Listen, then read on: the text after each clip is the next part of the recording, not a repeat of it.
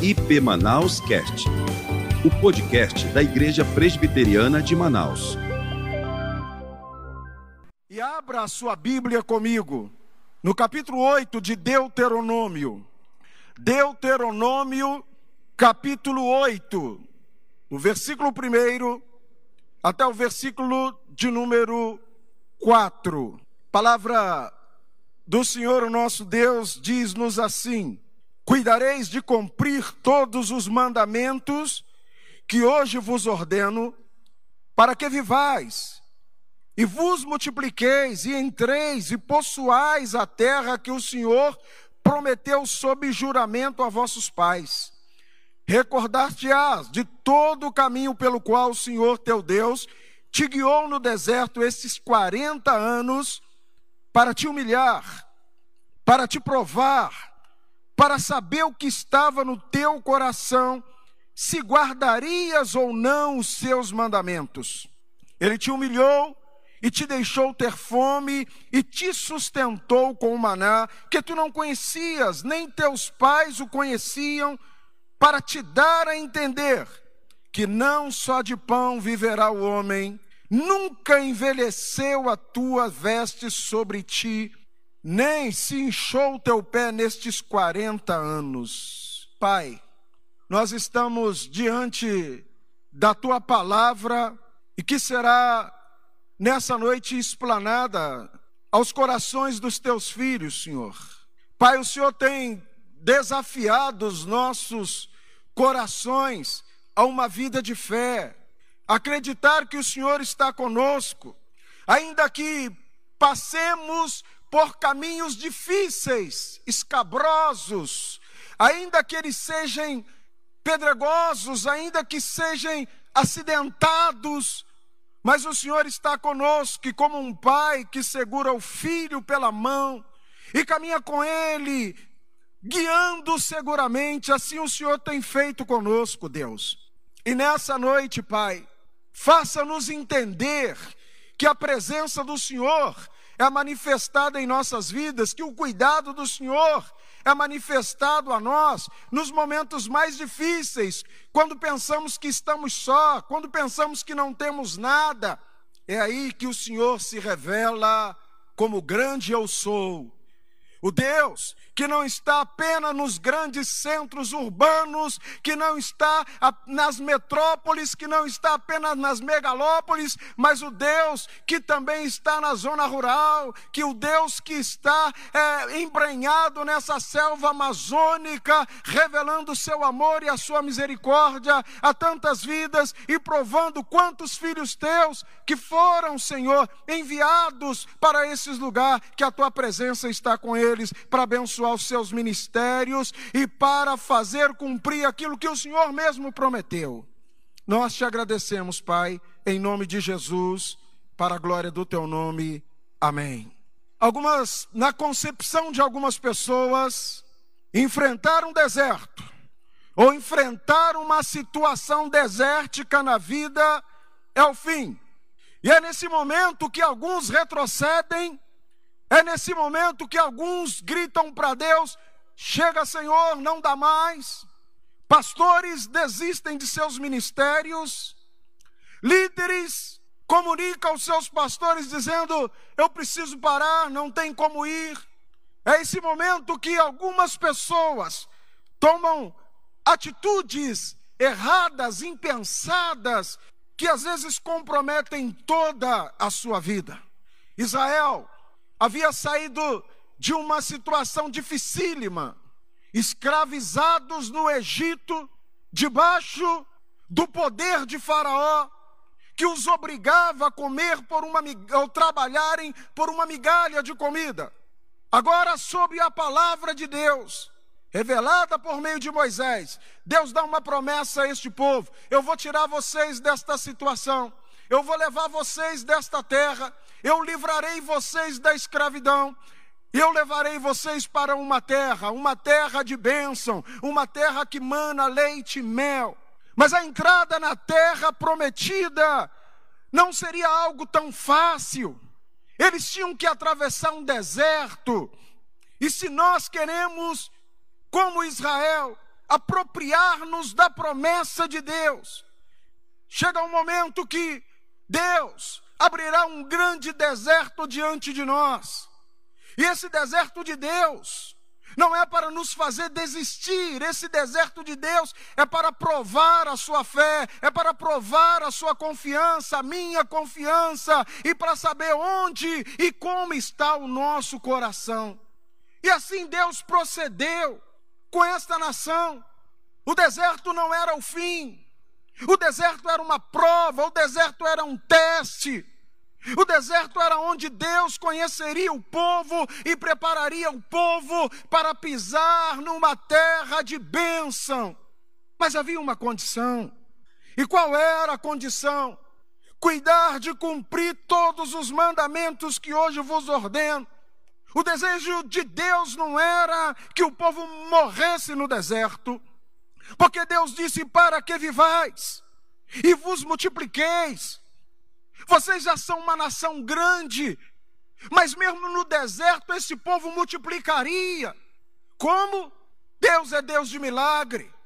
E ele faria com que este povo, em meio às adversidades, a meio às dificuldades, a meio a, a, a tantas é, barreiras que se levantariam naquele momento, Deus disse: Eu vou fazer vocês multiplicar.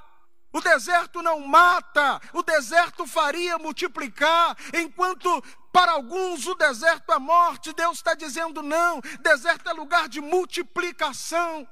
Isso significa que os momentos difíceis que nós passamos, que eu enfrento, que você enfrenta, não são momentos de morte, mas são momentos, meus irmãos, em que Deus está nos fazendo multiplicar e levar-nos a um lugar mais alto, do qual nós não podemos chegar por nós mesmos. Esse era o desejo de Deus com esta nação, e esse era o desejo de Deus para a nossa igreja, para você, para mim. Esse é o desejo de Deus para o seu povo.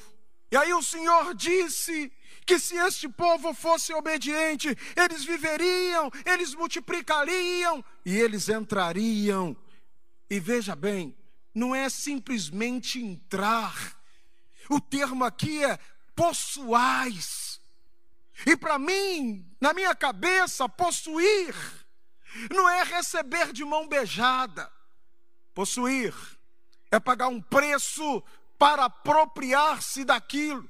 E o preço que esse povo tinha que pagar é passar um deserto, mas passar um deserto cheio de confiança no Senhor.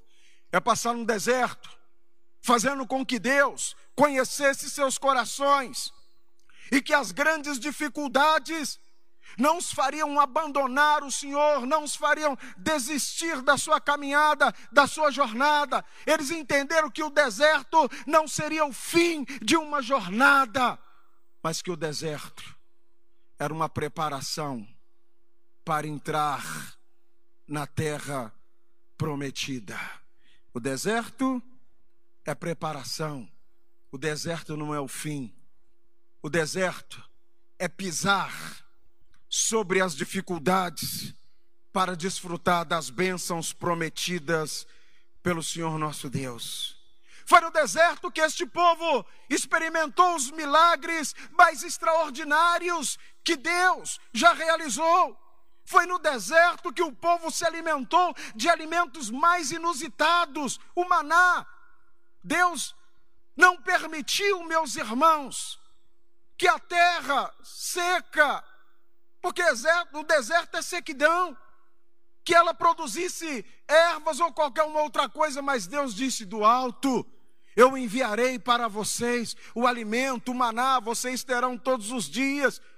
O que Deus quis dizer, deserto também não é lugar de fome, de passar fome, porque no deserto Deus nos sustenta. Mas o deserto é um lugar onde também Deus nos leva para nos humilhar, para tirar a soberba, a humilhação é quando Deus quer arrancar a soberba, a altivez do coração. Israel precisava olhar e dizer: é Deus que está fazendo isso, é Deus que deve ser glorificado. Nenhuma glória é nossa, toda glória é de Deus.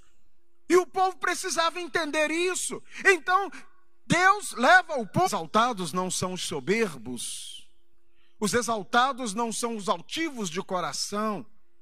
Os exaltados são os que se humilham debaixo da potente mão de Deus e que reconhece que Deus é o Senhor e que Deus pode se manifestar no deserto da vida e te proporcionar companhia e te proporcionar sustento e te proporcionar multiplicação. Era esta a revelação de Deus para um coração de um povo para que este povo não entendesse o deserto como isolamento, como so... essa jornada evidentemente seria uma jornada extenuante, sol causticante, terra seca, falta de água, algumas coisas faltariam, e eu sempre digo assim, quando Deus ele deixa faltar alguma coisa em nossa vida, é porque Ele está reservando um grande milagre para nós. E eu vou te dar a prova disso com algo que aconteceu em minha vida. Tenho compartilhado com os irmãos. É, a minha vida missionária, eu iniciei trabalhando como missionário entre os indígenas aqui no Amazonas em 1982. Eu trabalhava com os índios Palmari, numa aldeia chamada Manissuã, próximo à foz do rio Tapauá, às cinco hoje com os barcos mais rápidos, talvez gastaríamos quatro dias, dia e noite, viajando até este lugar. E amados, um dia estava ali ainda solteiro, jovem, bem mais jovem do que sou agora, claro, né? E eu estava enfrentando uma grande dificuldade. Acabou o sabonete, acabou pasta de dente. E tudo que havia sobrado era uma barra de sabão cutia, que era para lavar a roupa de hoje, para deixar secar, para vestir amanhã, porque era uma única calça que eu tinha para o culto. Então, no dia, acaba o creme dental, acaba o sabonete, e eu comecei a usar então o sabão cutia como pasta de dente. Não fazia tão bem, mas me livrava daquela coisa que ninguém gosta de sentir, né? É, café também havia acabado. Eu já estava então escovando os dentes com sabão cutia, tomando também o, o banho com sabão cutia. O café também acaba nesse momento e eu gosto muito de café. Eu falei, meu Deus, sem creme dental, sem sabonete e agora sem café. Eu sei que nem só de café viverá o homem, mas sem café a dor de cabeça também provoca o homem. E o interior, o povo usa aqui, o nosso povo, ele usa, eu digo nosso porque eu sou amazonado, né? É, ele usa então um instrumento fabricado no interior chamado queixo de velho, né? Vocês são da cidade, vocês não vão conhecer isso. Vocês precisam fazer uma viagem no nosso barco, gente. Vocês precisam conhecer isso, gente. O queixo de velho é um pedaço de madeira, é um toro de madeira assim que, que se fura e pega um outro pedaço de madeira mais fino e enfia ali e pode usar uma folha de árvore, uma casca de árvore ou um pedaço de lata e quando você enfia a cana, você então aperta ele prensa a cana e o caldo então desce ali. E você pode tirar um, dois litros. Eu fazia isso e eu tinha plantado milho, eu peguei o milho, torrei o milho pilei o milho, porque não tinha um moinho para moê-lo, mas eu pilei o milho e ele torradinho, então eu enganava o meu estômago com um falso café de milho, né? Com aquela, com aquela garapa, né? Com aquele caldo de cana fervido, derramado sobre o pó, deixava aquela goma sentar e tomava aquele café de milho. Meus irmãos, e um dia começa uh, um som de um, de um motor que estava se aproximando.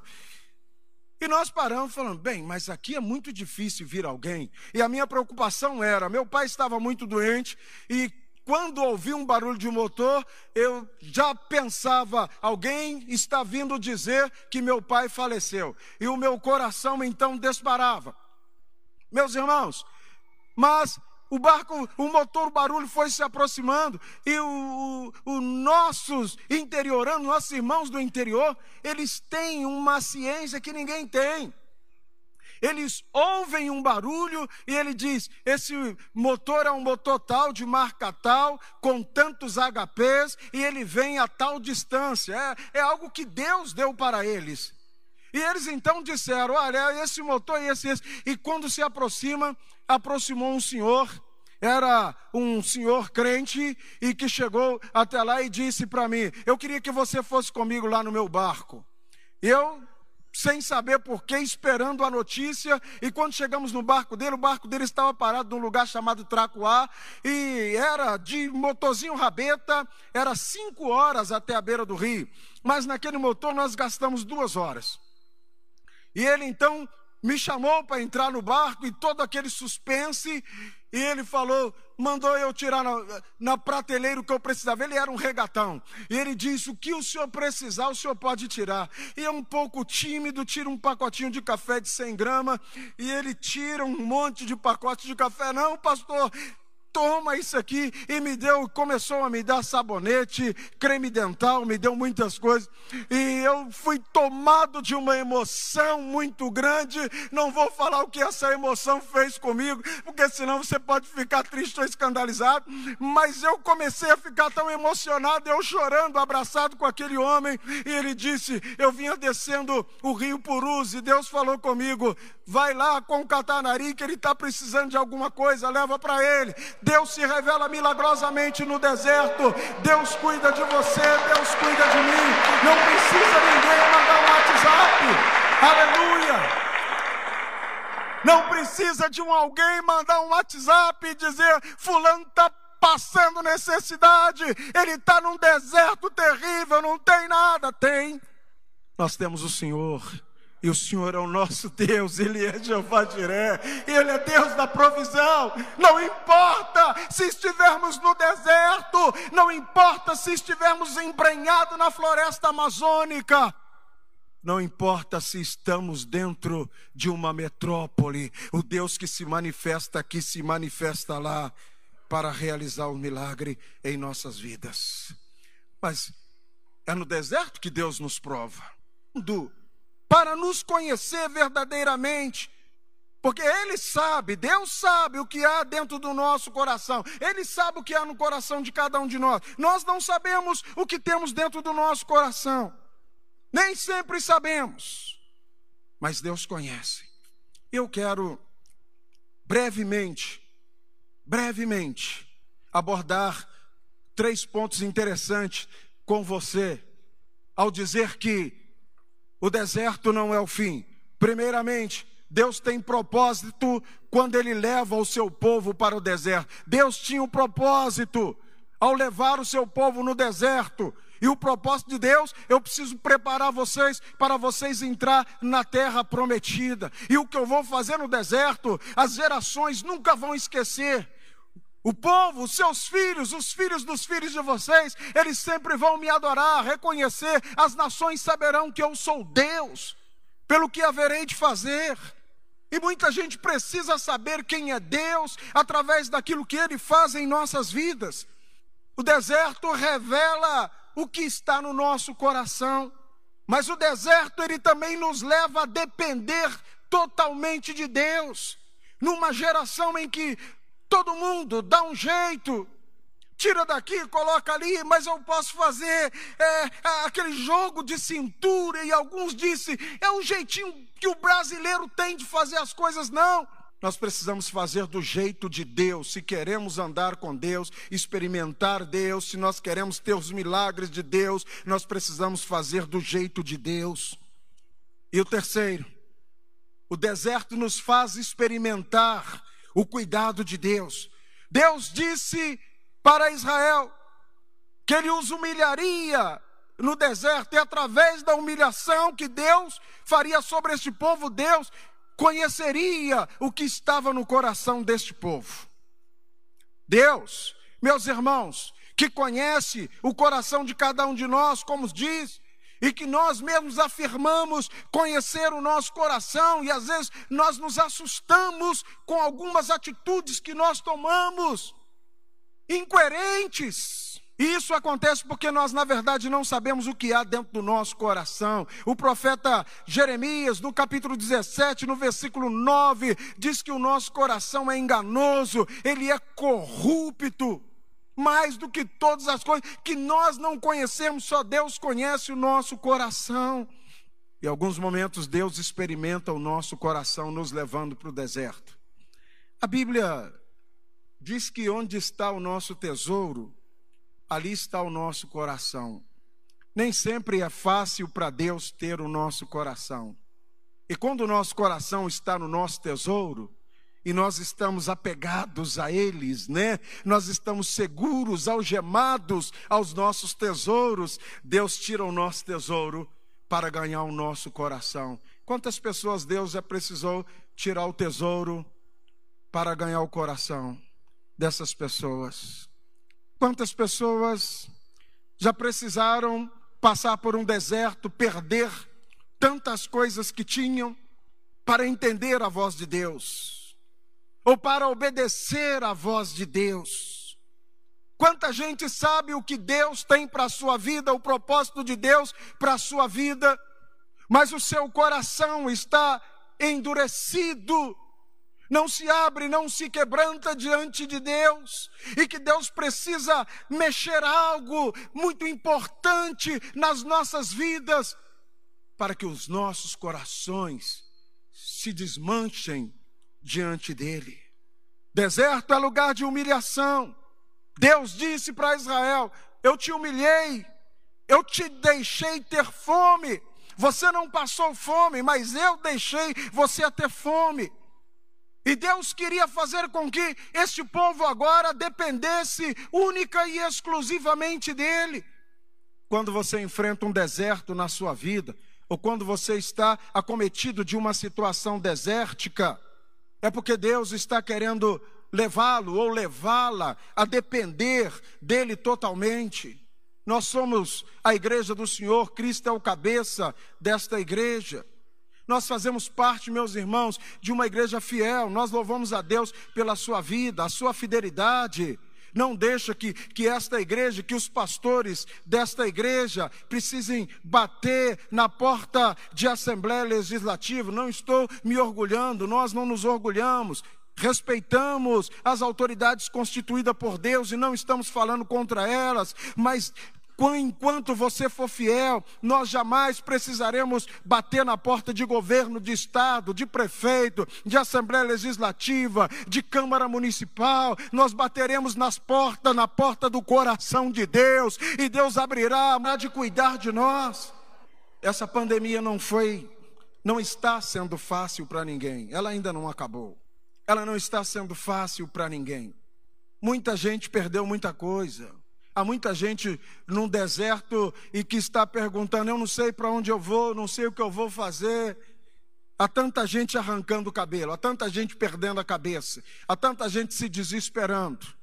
Psicólogos, psiquiatras estão saturados com tanta gente que não sabe o que fazer e buscam esses profissionais com o objetivo de solucionar o seu problema. O deserto que os acometeu em virtude, em decorrência dessa enfermidade, os desestabilizou.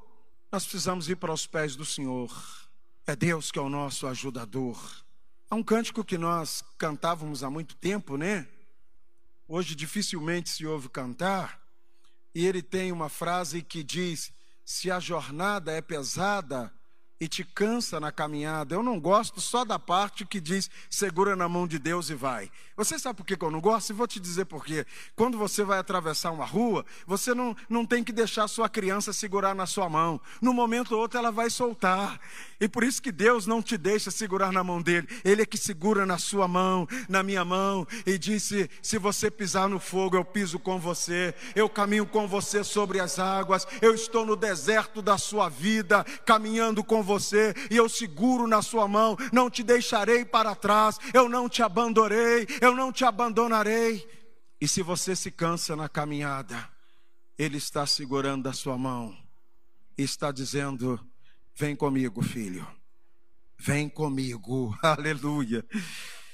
Deus nos permite passar então por situações desérticas, para levar-nos a entender que nós dependemos totalmente dele, totalmente dele. É interessante quando Deus diz para o seu povo: Eu te levo ao deserto para saber o que está no teu coração. A forma como nós reagimos às provas que nós passamos, as provas da vida diária, é o que Deus está dizendo, porque as provas, a nossa atitude diante das provas da vida diária revela de fato o que está dentro do nosso coração. Se Deus reina no nosso coração, ou quem de fato controla o seu e o meu coração? Em muitas situações, o povo se viu faminto, sedento e cansado da jornada. E foi nesses momentos que se tornaram difíceis, um momento fome, sede, cansaço provoca irritações, desperta em nós um espírito crítico. E era nesse momento que o povo se irritava, que o povo se tornava críticos. Mas o que Deus quer falar o que ele falou com esse povo e quer falar conosco é que quando, meus irmãos, nós passamos por essas adversidades, é porque Deus está tentando extrair o que há de melhor dentro de nós. Deus quer extrair o que há de melhor dentro do meio do seu coração, através das provas, das situações desérticas que nós estamos enfrentando. Depender de Deus é se lançar aos seus braços e confiar nele quando todas as portas se fecham, quando tudo é negativo, quando o diagnóstico é entristecedor, é estarrecedor, confiar em Deus.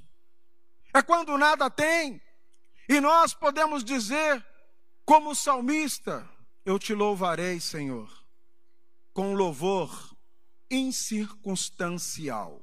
Louvarei ao Senhor em todo tempo. O salmista diz isso. Em todo tempo, seja na humilhação, seja na fome, seja na sede, seja nos desertos da vida, louvarei ao Senhor em todo tempo. É isso que os salmos nos ensina a fazer. Aí Deus está dizendo: no deserto vocês provarão a minha fidelidade, porque o deserto é lugar de nós provarmos da fidelidade de Deus. Porque Ele disse que, ainda que o povo teve fome, Ele disse que Deus o sustentou ali no deserto. Lembra do testemunho que eu disse da senhora? Não sei se pago a minha energia elétrica, não sei se compro a cesta básica para minha casa, talvez o Espírito Santo sussurra nos ouvidos dela: pague sua energia, que amanhã eu moverei um povo. Vindo distante, você nunca viu eles, mas são meus filhos, e eu os estou trazendo aqui para te abençoar. Você pode até não acreditar, mas eu acredito que Deus pode mandar anjos na minha e na sua casa nos momentos difíceis e dizer para você: Eu vim te abençoar, meu filho. Eu vim te abençoar, minha filha. Você não está só. Os desafios do deserto, meus, meus irmãos, ele nos deixam mais perto de Deus e eles aperfeiçoam o nosso caráter. Enquanto preparava esta mensagem na minha casa, o, o louvor, rompendo em fé, constantemente estava nos meus ouvidos. E foi muito interessante. Hoje pela manhã eu ministrei essa mesma palavra aqui, e quando eu desci do carro juntamente com a minha esposa, estava tocando, é, o grupo estava ensaiando aqui esse louvor, estava passando esse louvor. Eu falei para minha esposa, falei, Deus está confirmando a palavra. Porque esse louvor estava no meu coração e eu falei, se não cantarem, eu vou pedir para cantar. Mas o Espírito de Deus, que estava agindo aí, já estava colocando isso no coração dos nossos amados irmãos. Do deserto, Deus não nos deixa desolados.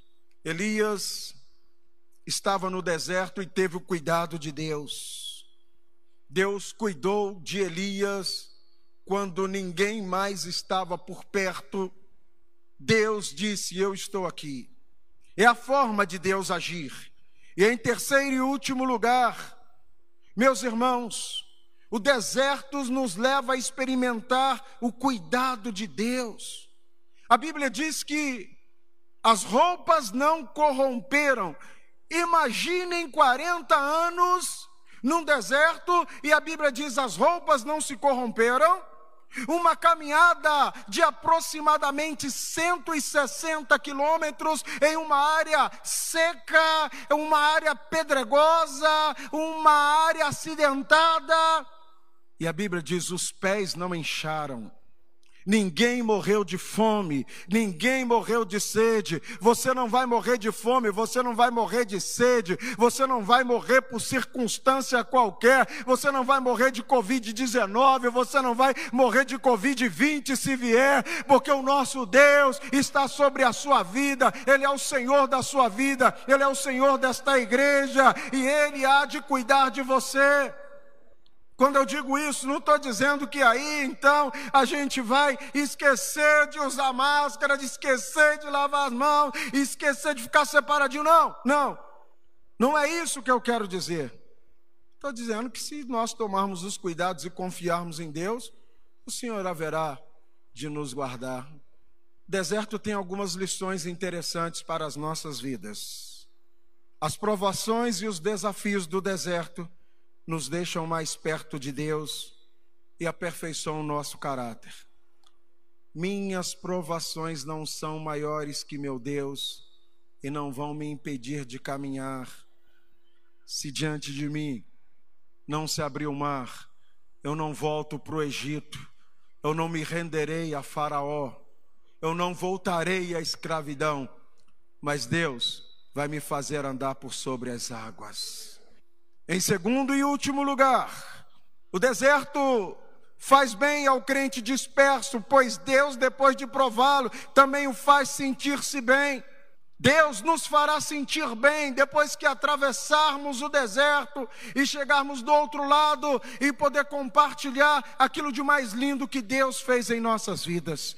Eu quero terminar dizendo que o deserto em nossas vidas não é um abandono, é um lugar onde Deus mais se manifesta com coisas mais extraordinárias sobre as nossas vidas. Eu não sei qual é o deserto da sua vida, eu não sei o que mais aflige o seu coração. Eu não sei quantas vezes talvez você já tenha dito: vou desistir, não aguento mais, a caminhada é árdua, estou cansado, estou extenuado, estou exausto desta caminhada. Mas imagine que o deserto é uma passagem para a terra prometida. Você só vai apropriar-se das promessas de Deus se você vencer o deserto que está diante de você. E nós precisamos marchar nesse deserto confiantes de que a terra prometida já foi nos entregue por Deus. Mas precisamos apenas obedecer a sua palavra e continuar marchando.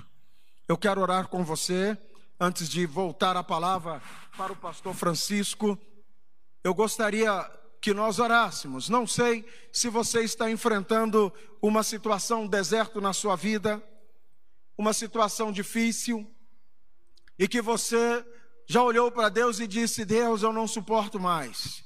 Ah, talvez como os israelitas, ah, Senhor, lá, lá nós tínhamos isso. Ah, lá tinha aquilo. Lá nós trabalhávamos muito, mas nós comíamos.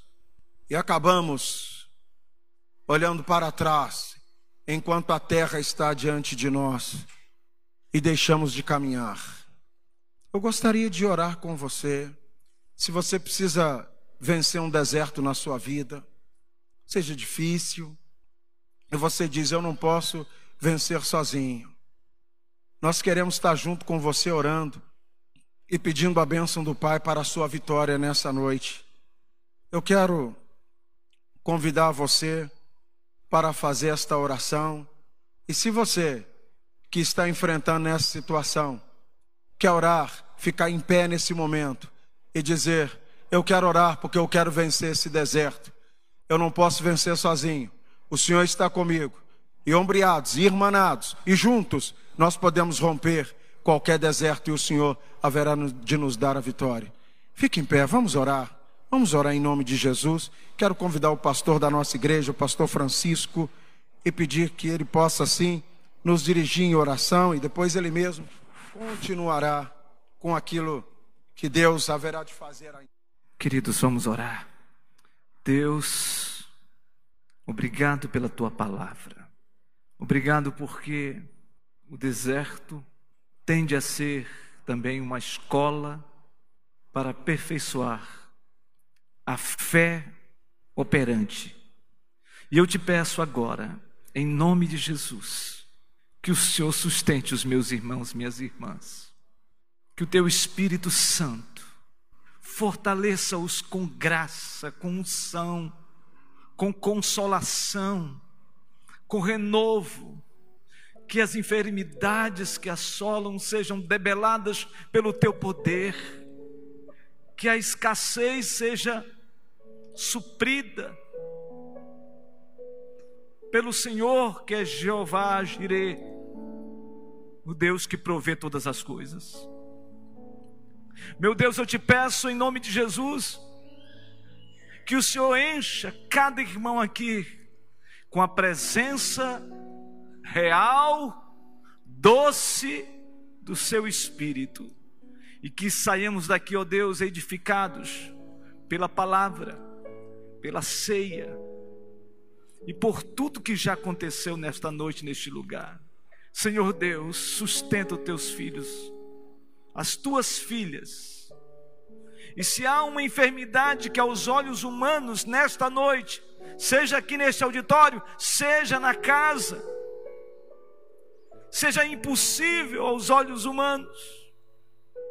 Senhor Deus, vem com o teu milagre, vem com a tua mão poderosa e restitui a saúde do teu filho, da tua filha, nesta noite, em nome de Jesus. Que seja assim, ó Deus, para a glória do teu nome, em nome do Senhor Jesus. Amém e que a graça do Senhor Jesus Cristo, o amor de Deus o Pai e as eternas eternas consolações do Santo Espírito de Deus pouse sobre vocês, meus irmãos, minhas irmãs, e sobre toda a igreja espalhada na face da terra, hoje e para todos sempre.